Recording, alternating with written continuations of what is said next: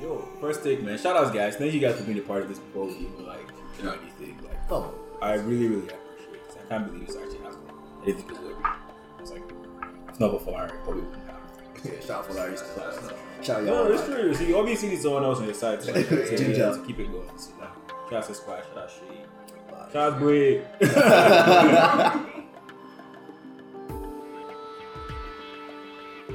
All right, man. Uncomfortable conversation. yeah. Uh, thank you, Shay, for being a part of this. Um, this is as a result of a lot of shit that's been going on, not just over the past couple of months, but like I think maybe as long as we've been alive and even longer.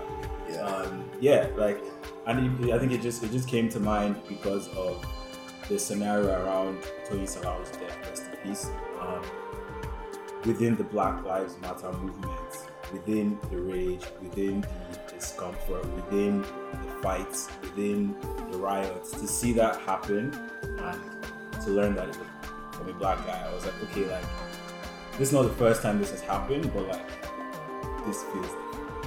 Today, this feels. We've seen many other videos, many other incidents of black women being mistreated.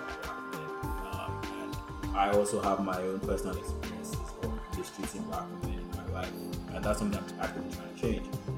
So I wanted to have this conversation.